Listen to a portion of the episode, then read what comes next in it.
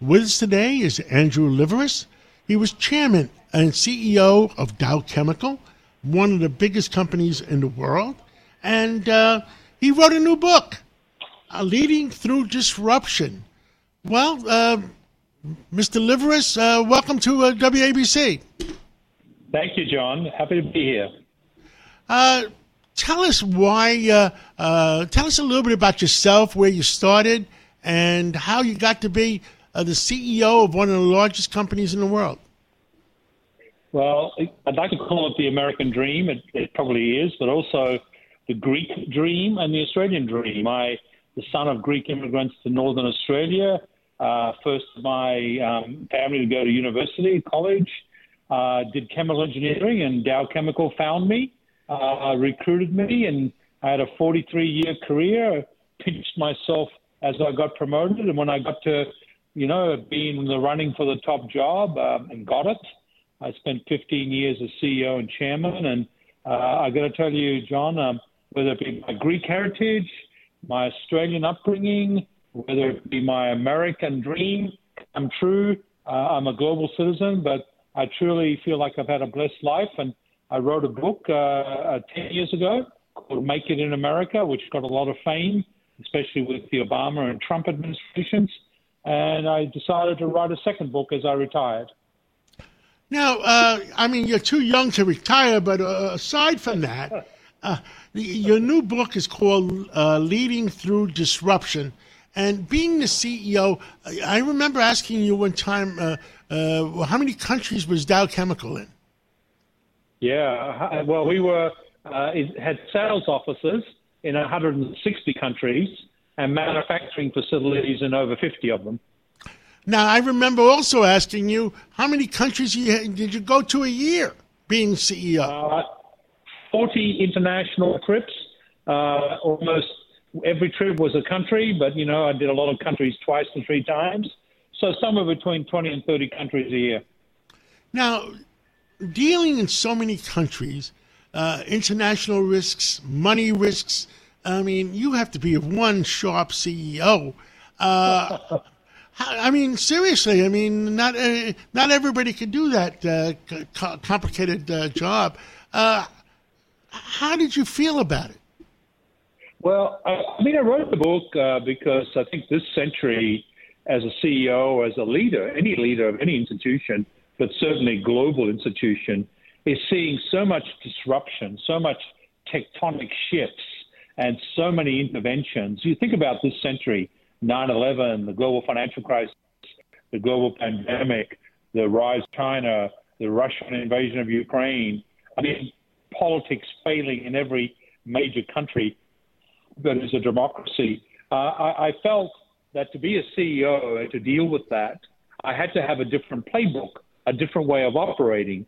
And one of those, John, was to reinvent myself. You know, I wasn't the CEO when I retired that I was when I started. And I think I took count at least six different versions of myself. You had to be resilient, persistent, and agile and keep pivoting your large corporation and pivoting Dow, the size, you know, and eventually the merger with DuPont. I mean, I, I got to tell you, cultural change of the large kind is not for the faint-hearted. But I wrote this book to give the next generation some positive lessons about what I learned on how to do that. I talk about geopolitics, country risk. I talk about financial risk. I talk about people risk. I talk about environmental, social, and governance risk. I talk about digital risk. And I bring them all together and say, here's how you manage your way through those intersections. And, you know, it's the old football adage don't just go deep, don't just go wide. You have to go deep and wide and that's what I try to do in the book. Understood.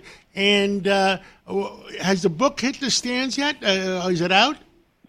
Tomorrow. You you are my first live interview.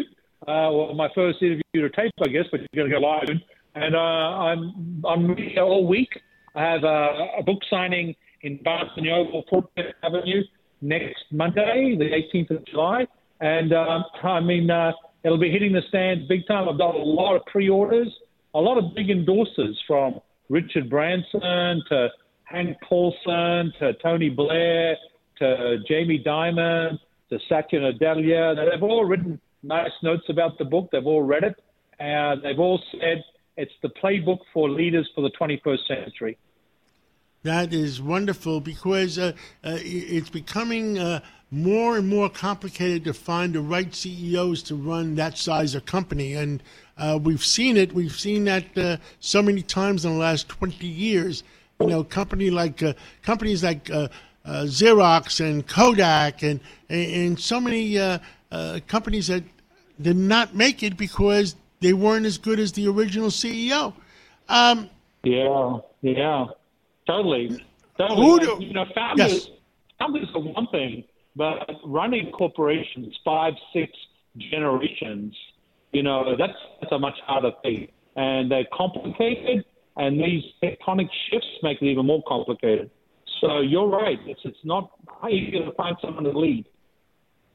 Uh, and uh, tell us uh, the uh, the fact and, and, the reason you wrote the, C- the, the book and who is your audience? Who do you want to read that book? Well, I, I got to tell you that when I first started writing it, my publisher said, you know, this is not a business book. This is a book for all leaders. You can be leading an NGO, leading a government, leading a city, you can be leading a company. You also need to help young people understand that our generation hasn't screwed it up. What we've done is we've given you a massive opportunity, and here you young people have to step up and understand that the playbook for leadership in this century, this is the way you go forward. Don't look back. Don't look at what we did. We grew up in the boom boom years post World War II, where growth could forgive all sins. This sort of growth is responsible growth, is sustainable growth, is growth that is, you know, includes equality. And let's not make it wokeism. Let's make it a business strategy. Let's generate new profit pools based on responsible business. So I wrote for the generation that's feeling despondent in the lack of leadership. I've got an academy I've started in my alma mater. It's got 120 students in it right now, and they're being taught what's in this book. And what I decided to do was to actually make the book available for the entire next generation. Well, that is wonderful news. Anything else you want? Now, the book is going to be available on Amazon and Barnes and Nobles. Where is your book yeah. available? Yeah, all bookstores that have business or leadership books as of tomorrow, and it's been on Amazon for a while. Amazon is going live for ordering tomorrow. Well, I'm going to make sure I order your book and uh, and read it this weekend. And uh, uh, anything else you want to say to uh, all American people? What I want to say is America is based on hope and dreams, but America is also based on perspiration. This book will give you a pathway to work hard to get the rewards that America can offer.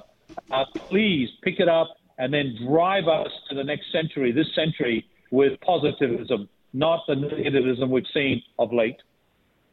Andrew Liveris, former chairman of Dow Chemical and CEO 160 countries, is it? Uh, uh, congratulations. Yeah. Congratulations. You're too young to retire. Maybe on our next interview, you'll tell us what you're going to be doing for the next 20 years. I will do that, John, and great to be on your show and your friend.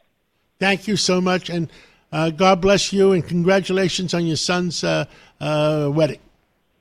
And thank you, John, and love to you and Margot and the family. Thank you. Purchase new wiper blades from O'Reilly Auto Parts today and we'll install them for free. See better and drive safer with O'Reilly Auto Parts. Oh, oh, oh, O'Reilly Auto Parts.